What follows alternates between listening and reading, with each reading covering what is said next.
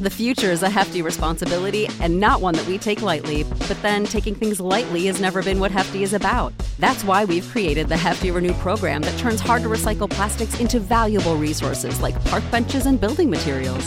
To participate, simply fill up an orange Hefty Renew bag with accepted items, tie it up, and drop it in with your regular recycling. That's it, it's that easy. It's time to rethink recycling with Renew. Particular valued resources may vary by geography. More info available at heftyrenew.com. What's the easiest choice you can make? Window instead of middle seat? Picking a vendor who sends a great gift basket? Outsourcing business tasks you hate? What about selling with Shopify? Whether you're selling a little or a lot, Shopify helps you do your thing, however you cha-ching. Shopify is the global commerce platform that helps you sell at every stage of your business. From the launch your online shop stage to the first real life store stage, all the way to the did we just hit a million orders stage. Shopify's there to help you grow. Whether you're selling scented soap or offering outdoor outfits, Shopify helps you sell. Wherever and whatever you're selling, Shopify's got you covered. Sign up for a $1 per month trial period at shopify.com slash try. Go to shopify.com slash try now to grow your business, no matter what stage you're in. Shopify.com slash try. So, you want to be a rock and roll star? No? Well, how about a podcast star? Well, as it turns out, there's a new all in one platform just for you. It's called Anchor, and it's the easiest way to make a podcast. And check this out it's free. There's creation tools that allow you to record and edit your podcast right from your phone or computer, and then Anchor will distribute the podcast for you so it can be heard on Spotify and Apple Podcast and, you know, everywhere else in, uh, in podcast land. And what's even better, you can actually make money from your podcast. Go figure. Uh, no minimum listenership on that. It's everything you need to make a podcast in one place. So go ahead. Download the free Anchor app right now or go to anchor.fm to get started. So, what are you waiting for? Podcast stardom is within your reach. Hey, welcome to Kyle Meredith with. I'm Kyle Meredith. I'm the guy in the title. It's an ongoing interview series presented by 919 WFPK, Independent Louisville, and Consequence of Sound. Today, I'm going to be talking with Dan Wilson of the band Semisonic. Their 1998 sophomore album, Feeling Strangely Fine, turning 20 years old this month. So I'm going to get the whole story, the backstory on the record that the record label said had no singles to it, which of course spurred Closing Time, Secret Smile, Singing in My Sleep. Dan Wilson's also responsible for writing some of the biggest hits for Adele and, and Taylor Swift and the Dixie Chicks and Halsey, and uh, we're going to get into that as well. Dan Wilson of Semisonic. Hi, Kyle. How you doing? I'm well. How are you? Fantastic. Thank you very much. Yeah. Are you ready to head back to 1998 again? I am ready to head back to 1998 whenever it seems necessary to do so. I, I, imagine that you have to sort of probably head back to that year every so often anyway. You know, it's interesting because um, my last album, Recovered, was a, um, a, a kind of a collection of re recuttings by me of songs that I've written for other people, and you know, we talked about, and it was like a a, a more a broader trip through various times in the past, and it was it was a little bit disorienting. And sometimes thinking about you know closing time or feeling strangely fine or uh, secret smile or semisonic is is a little bit disorienting because it, it was such an intense you know seven or eight years of our lives, and uh, it still looms large. And as you can guess, I hear songs from that that album like at Home Depot, you know, on the speakers and things like that. So it's kind of weird. I mean, you guys, you were a band what as long as the Beatles, right? That was. yeah. So what was their problem? what was their problem? Question we've been asking for 50 years now. For years, yeah, exactly. but you, you, know, seriously, this record, it, it, well, you know, it's still played in Home Depot and everything because it's it's this record exceeds its own genre looking back on it, you know, pop rock was in a great spot in 1998. Right. Uh, you know, there was so yeah. many great releases around there, and it was, you know, we all know what sort of happened after that with radio and, and right. popular rock music, which was a very bad moment in the history of rock. but you know, I think it was well, what happened after Nirvana was at least in rock music, it, be, it it it started to get pretty forgettable really quickly. You know, compared to that several years during that during that stretch, then things got, I think, maybe formulaic and started to get kind of forgettable. But we came along at a really good time. I, I, I feel. Yeah. I'm very lucky. And then even, but I'll say even beyond, you know, that moment in that genre, like this record holds up so well. I've spent all morning once again listening to it. I've probably heard the record a thousand times over 20 years. You know, it's, it, it's definitely in my all time favorite albums Amazing. of all time. You know, it's just one of those things. Wow. And You know what's really uh, interesting about it? I I can only I really have to discount my opinions about it, but at least I have a little more objectivity. You know, at the time there were a bunch of things about Semisonic that made us a little bit like outliers, even though we were obviously we we did fine.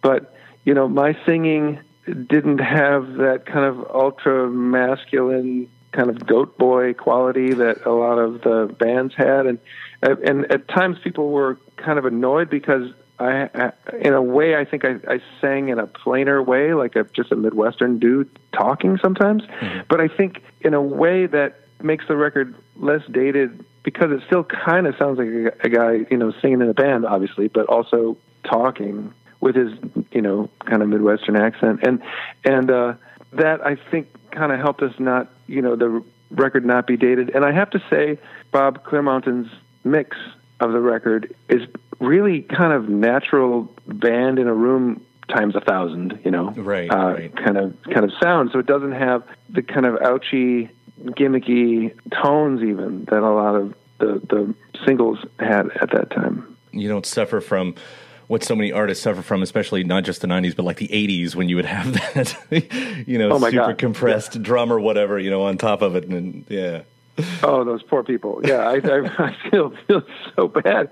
I feel so bad for some of the artists uh, whose whose tracks, uh, you know, perfectly good songs from the '80s, but that just sound so dismal. I mean, like, I, not, you know, I, I, some of the greatest songwriting. Like, there's a few songs by Tears for Fears that have the most amazing songwriting. Right. You know, the '80s, but the but the sounds are so so kind of gimmicky, you know, sounding. It's it, it just it's it's rough because you want to you want to be doing what's fresh and new, but sometimes that leads, you know. Yeah. And how are you to know at the time, you know? How are you to know right then that that's happening? But And no, exactly. At the time, you you just you're just going with your, your sort of um, enthusiasm and your excitement and what sounds cool, and it's, there's nothing. You know, none of us can guess what's going to be lasting. I have to say one third thing, if I could say, like, I, I I'll toot my own horn a little bit.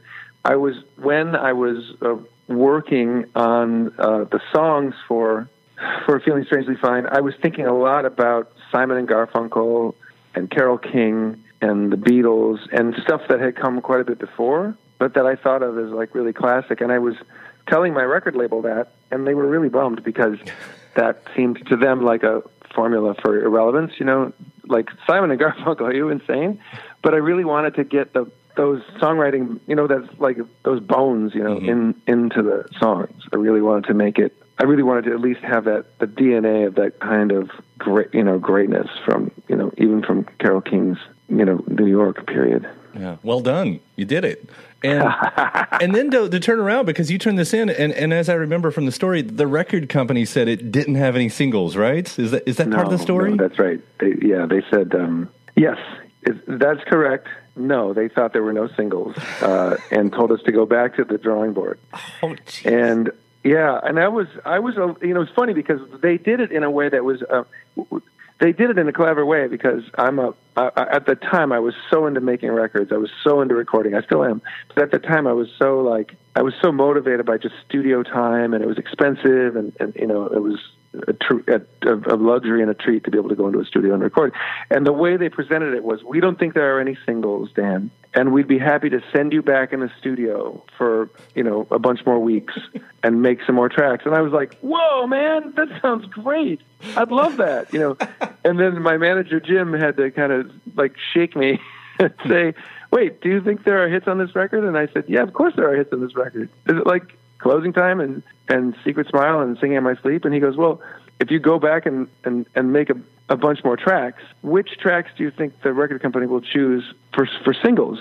Will they choose the ones that were already there that they said were not singles, or will they, will they choose the new ones? And I said, well, hmm, I guess they'll I guess they'll choose the new ones. And then my manager said, okay, well, go back into the studio and make more songs if you can guarantee that the next four things you write and record are better than Closing Time, Secret Smile, Singing in My Sleep. And I said, Are you crazy? I can't guarantee that I'm going to do better than that.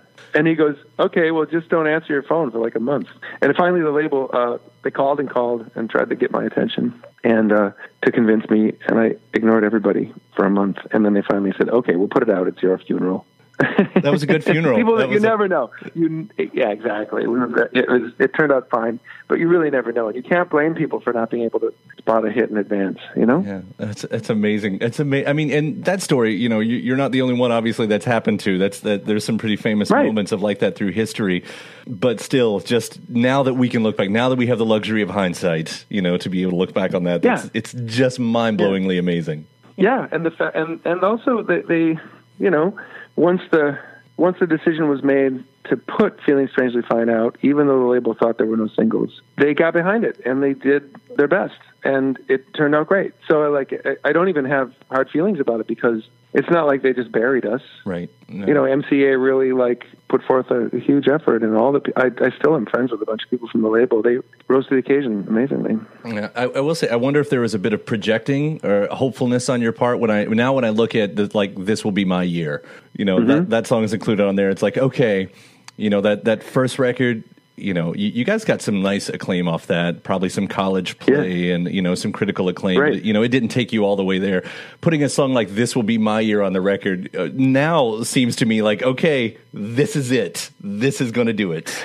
You know, it's funny because um, that song was written by uh, the drummer in the band, Jake Slichter, and he he had a way of writing every like two years. He would write something that would just sum up some aspect of where we were at. You know, some uh, he would write a song. He he didn't write a lot of songs, but every couple of years he would write a song that just like said it all about where the band was at or where we were at with our circle of friends. And this will be my year was totally captured our kind of you know hopefulness overconfidence, but the song has a kind of you know there's an ironic edge to it because it's in the in the end you don't feel like ultra confident about the guy singing the song. You, you're just like yes, please, I, I want you to win also, you know. So it's I, I, I yeah I I love that song and what it and what it says and it really was kind of a an anthem for us in a fun way. Yeah. Now, was closing time an instant success out of the gate? I I don't remember the trajectory there. Yeah, um, closing time. Once they decided to put it out as a single, uh, things moved very quickly. I can't remember. There were a couple of stations around the country that had, you know, played our songs from Great Divide, the album before, and then when closing time came out, there was definitely a predisposition to tr- to try it, and it had this funny um, history. You know, the the whole thing of like researching listeners was I don't. I'm sure it's still um, just as important as it's always been, but at the time when they tried to research whether anybody recognized closing time, they used the chorus, I know who I want to take me home. And the research came back so bad and they were so disappointed and sad. And then our camp said, no, research the verse. That's the one that has the title in it. And then they researched the verse and it was like a smash. And so then they started, people started playing it. It's also weird and dorky in the end. But I think the thing, the song became a hit much faster than anybody in our camp expected. And we were suddenly in an incredible whirlwind. Yeah. It was cool. Yeah, and uh, I don't know. I mean, you guys, y- you don't really seem like the uh, the band that would be caught up in the excess of, of stardom or anything. But the success part of everything, like, what was that like? What was that like for you? Well, the, the excess part, um, we had been on tour. John and I had been on tour with Trip Shakespeare for like seven years before that, and then Semisonic was on tour for that, you know, three years at that time or something, or four. So we had already done, you know, basically a mild version of excess. Uh, you know, none of us ended up in hospitals or rehab or anything like that. And we had, you know, gotten our yayas out to a degree, and none of us were, none of us were in it for excess. We just really, really wanted to make tracks, you know. Right. So, so we had already kind of, we were road, you know, battle hardened uh, in on tour, you know, and we were ready to do it. But what the excessive part turns out is just what you're expected to cram into your day becomes twice as much or three times as much as you used to. And, you know, it just was suddenly every day was a visit, you know, in the morning very early to a radio station and, you know, performing on the air for people and, and then, uh, you know, zooming, either flying or, or busing to the next venue, doing a lot of interviews, talking all day, doing a gig, meeting fans, trying to see the friends that you know in that town, staying up late, getting on the bus, waking up five hours later. It, it was just kind of, um, it was like having a super duper busy job all the time every day and, and, and getting five hours of sleep or less. And I don't know, I, I, I found it super fun. I, I liked it. And, uh, it was really tiring, but we were all, we were sort of up for it. You know, we had all had the artistic doldrums parts of our lives already. Because when you get to, you're first starting out, no one wants to talk to you. So we had already done that with nothing to do for weeks on end. You know, we were all really ready for to to get to work. I, I always like asking, like you know, with that success though, it usually leads to at least one or two bizarre rock star moments. You know, those surreal things that you catch. And do you, do you have any you know good stories of the time uh, of that ilk? Well, I, most of them were just like fan moments. I, you know, when when John and Jake and I were getting ready to play at the American Music Awards, we were in a hallway behind the stage, just a hallway, not a dressing room, nothing fancy, just a you know fluorescent lights and tile floors, and uh, we were standing, you know, taking our our places to eventually get up on the stage, and Whitney Houston was there with her two backup singers practicing something they were going to perform, and they were practicing their their harmony, a, a very beautiful kind of gospelly harmony thing they were going to do in this pop song that she was going to play, and it was it, it was unbelievably beautiful and exciting. And, you know, of course, they were beautiful people. And we were just standing there, and it was almost like we are in, you know, Valhalla with the gods or something. And and and then Stevie Wonder he came by and like listened and stood while they sang for a little while, Man. just enjoying and smiling. And and for Jacob, who was a Stevie fan from his childhood, and so was I, that added to this level of surrealism because we were such fanboys, you know. And and here are these people, you know, unbelievable singers practicing, you know, hard. It was an example to us. They were right up to the second they're going on stage, they were getting it exactly right and tightening it up. And then there's me and John and Jake and Freaking Wonder, you know, listening. that was surreal, man. No, you I know. Things like that. I was trying to figure out which song I want to go with here. First off, though, getting back to the record, you know, I think "Singing in My Sleep" because you mentioned that a few times. Uh, one of the greatest rock songs ever, to me, at least. Oh, cool, man. I don't know Thank if you. you've I don't know if you've seen your uh, performance on the Late Show uh, lately. Uh, I went back and found No. it on YouTube. You've got a really good hip swivel dance that you were doing a lot at the time. Yes. Is that your nor- Do you still Yeah. do the hip swivel dance? Is that your move? Is that your You know, your move? it, it, it, if yeah, if the if the mood strikes me, if the if the if it feels good up there, it's some somehow like I like I used to sing and kind of dance a little bit while I sang. And if you're singing the whole time, you're you're basically the top of your body, your head has to stay in the same place. you know, if you're not holding the mic, and and so all the dances kind of radiate down from the neck. You know, so the swiveling hips just come from not really being able to move the head around too much, I guess. But Well, I was never much of a dancer. That's probably good that I was tethered to the microphone. I think uh, I think Father John Misty learned uh, learned your moves. I think he's stolen that one. I've seen him pull that one a few times. so.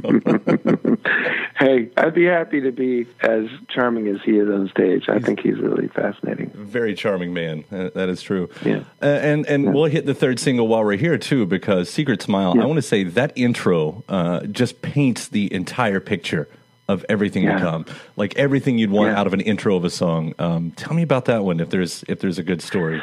Well, uh, Secret Smile was a, a, an amazing experience for me, the song, because one morning, very early in the morning, I was sleeping and I woke up with the song in my head. I dreamed the song and I ran over to my um, electric piano and played it. And I think I might have made a little recording of it, or I might have just jotted down the names of the chords and the words. So I had like a verse and a chorus that I dreamed, and then I then I went back to sleep. And then several hours later, I woke up and I remembered, oh, there's that song that I wrote in my dream last night.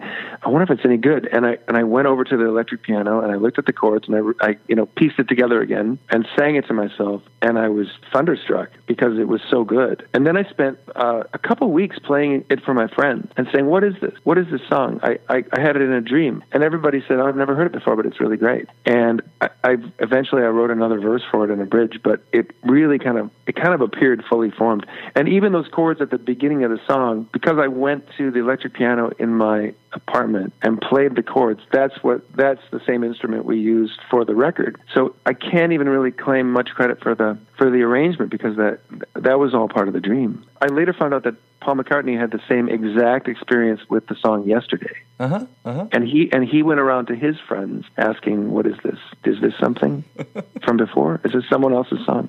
So I'm in good company. But yeah, that song was a gift from the gods. I don't know what that was. I mean, that's um, famously uh, Keith Richards, the uh, the guitar part to Satisfaction. The same thing too. Seriously? Yeah, he woke up. Oh. He woke up, had the had the melody in his head while he was sleeping. Woke up, ripped it on guitar, and then yeah, went back to bed. So it's.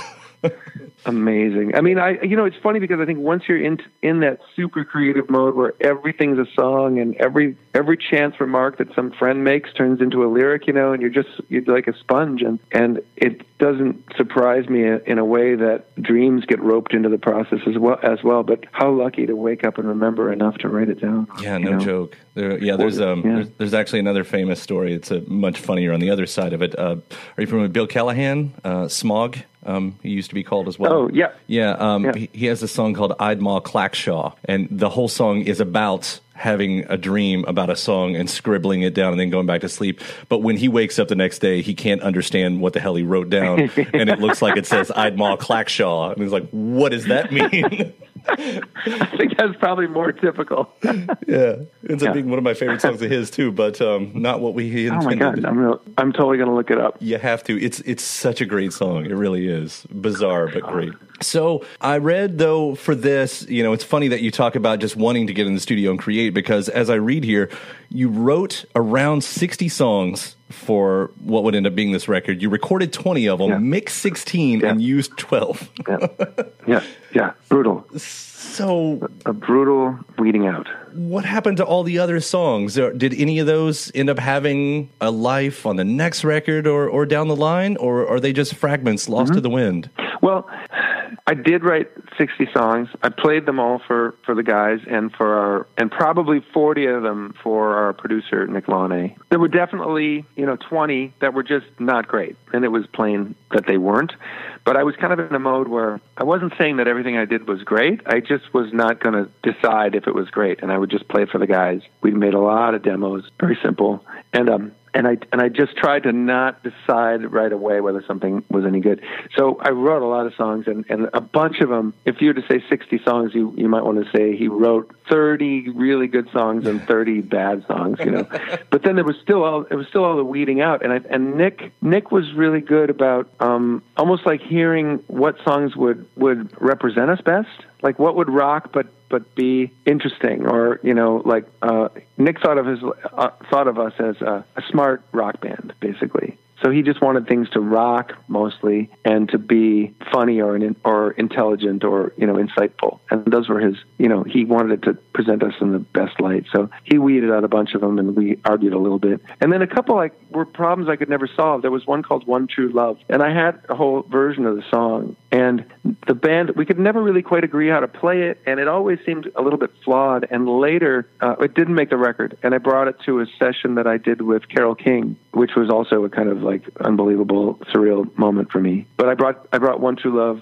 to carole king and she rewrote she wrote a whole new verse melody for it and kind of re basically like we threw out a bunch of it and like rewrote a whole bunch of other things for it and it became really really good so there were several that that had later lives and there were a bunch that if, if i you know if i heard them now i'm sure i'd I'd remember them vividly, but I'd also know why we didn't choose them. Right. But, you know, I, I'll say this too 16 were mixed, only 12 were used, which, which means there are four lying around out there somewhere. yeah, yeah, and it's funny because I I feel sometimes I feel like B sides, you know, or or um, the outtakes, they got taken out for a reason. Like I like I I go back to the Beatles a lot. There's I don't know if there's. 10 Beatles outtakes, but none of them are that good, in my humble opinion. They're they were smart. They they left out the they left out the the excess, you know, and only released the great stuff. Yeah. And I feel like for our maybe for our you know there were a couple outtakes. There was one called "Long Way from Home" that I really love and that I still can listen to, and and and it just it just didn't make the cut. And um, you know there were a couple others that I think I was in such a mellow mood with some of my writing, so there were a couple others that if we'd included them on "Feeling Strangely Fine," it would just would have become like too many ballads, you know, too much mellowness and gentleness.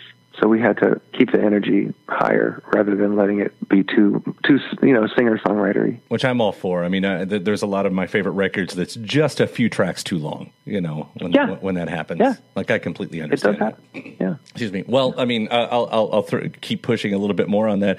Do you think you'll ever put them out? Are you going to ever like think you'll ever send those out into the world? You'll ever feel comfortable enough? Uh, yeah, some of them. I mean, uh, there's hardly any. That, you know, I I don't think Spotify or even YouTube have caught up with the last of our B sides. But we put out a lot of singles and B sides and things. You know, we we we wanted to be prolific. We didn't want our albums to be too long. That was always a struggle to try to make them shorter. But we always tried to like find ways for fans to have the alternate, you know, versions. My favorite um, outtakes that I that I hope we can find a way to release eventually are actually the demos that never even got recorded. I, I think sometimes those have more they have more emotion and they have more it's more like you're uh, it's a it's a, a glimpse into how we made the music but also those songs didn't try and fail you know they just never got never got cut so some of those demos i i hope we get a chance to release those I hope so too. Well, you've got all year if you want to make it for a 25th or uh, you know or whatever. So you know, I, I can be hopeful on that one. Um, and uh, I, know you guys have, have you played a show in December too. Um, you, you think you're, going to be more? Are you going to do the full album show tour or anything like that in the plans? I, you know, there's there's no specific plan to do a full album tour, but we did play in Minneapolis uh, all of "Feeling Strangely Fine" in uh, in December of last year, and it was it was pretty great. It was pretty mind blowing for us. It was fun to play those songs in in the, in that order and not have to think about the other parts of our repertoire. And and uh, I, I I I put it this way: I certainly am waving the flag internally for us to you know do some more gigs like that because it felt special Cool. to me. I hope it happens because um, happily, Jacob and John and I are still really good friends, and we've made music and done various projects together, even over the years when Semisonic hasn't been active. And you know, both of them have played on my solo records, and Jacob, uh, the drummer, has written a whole bunch of uh, arrangements for me, including one that I did with the uh, that, that I recorded with the Kronos Quartet uh, last year. So Jacob is a, and Jacob obviously he's working on his second book. He's a very talented guy, and John's an impresario in Minneapolis with two really great bands, and we do gigs together quite a bit. Yeah. Well, cool. Well, what's uh, what, what are you doing next then too? Are you are you still writing with? Uh, I guess I should say it, that you can are allowed to tell me, like who you're writing with these days, or, or what's next on the uh, on the docket for you. Well, I it's, it's I don't uh, let's see what what's next on the docket. I, I last year I did a lot of um, I spent a lot of time on releasing my album Recovered, which is a kind of retrospective of things that I wrote for, for other people, and that was super fun and very time consuming. And this year I'm not uh, I'm not working on that anymore, and so I have a lot more time to to write again with other artists. Right now, there's a bunch of things out. Um, I have a song called "We're Going Home." That I did with Vance Joy, and that's out as a single right now. I've got a song with Halsey called Alone. I have uh, it's probably like five songs of mine right now out in the world, and a whole bunch more coming out on albums. Uh, it, some of the things I'm working on right now, yeah, I can't talk about who they are, but there's a couple of of uh, big stars and a couple of brand new people that are really brilliant, and I I, I continue to be very fortunate in my collaborators. Yeah, what a great way to. It's actually possible to, yeah, and you can find super inspired musical geniuses who are uh, uh, kind or at least fun. It's it's it's amazing how many of the people I work with are just good eggs, even though they're brilliant. it's sort of it's such an interesting way f- to have a career because you know you're you're behind the scenes a lot these days uh, writing these songs with Halsey and, and Yeah. et cetera et cetera and so there's I'm sure a large amount of people who don't know that that's that version of your life and and recovered was a nice way to bridge that gap but to some people Yeah. you know you'll forever be the closing time guy right Yes, and why not? I, I, you know, one of my, like, Semisonic had two worldwide hits, Secret Smile and, and Closing Time. And they forever changed our lives. And then we had a bunch of other things that got played on the radio and we toured. We, we had, we had the opportunity to play in front of, I don't know, tens of thousands of people at one time, many times. And, you know, in the aggregate, who knows how many, you know, tons and tons and tons of people. We had so much fun. We did that. We had that many bites of that apple, you know?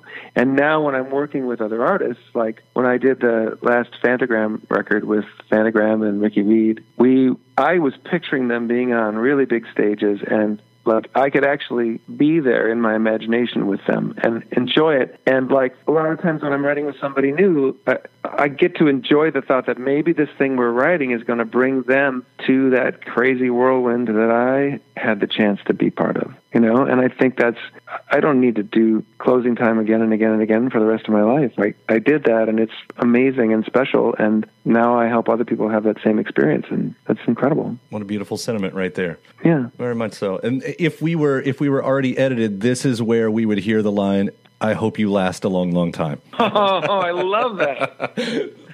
That's what would be happening right here. I love that. Oh.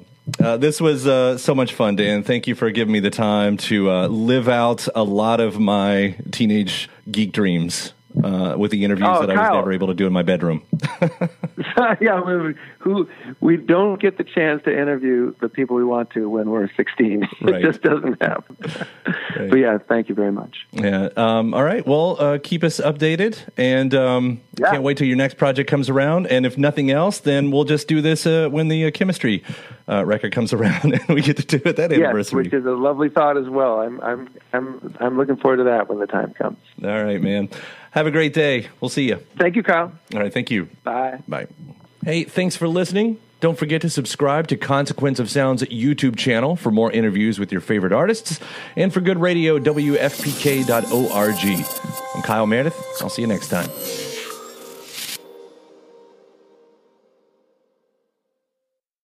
When you visit Arizona, time is measured in moments, not minutes. Like the moment your work stress disappears as you kayak through the canyons. Or the moment you discover the life changing effects of prickly pear chocolate. But nothing beats the moment you see the Grand Canyon for the very first time.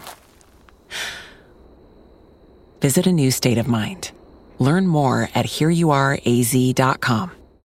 When you need mealtime inspiration, it's worth shopping Kroger, where you'll find over 30,000 mouthwatering choices that excite your inner foodie. And no matter what tasty choice you make, you'll enjoy our everyday low prices, plus extra ways to save, like digital coupons worth over $600 each week. You can also save up to $1 off per gallon at the pump with fuel points. More savings and more inspiring flavors make shopping Kroger worth it every time. Kroger, fresh for everyone. Fuel restrictions apply.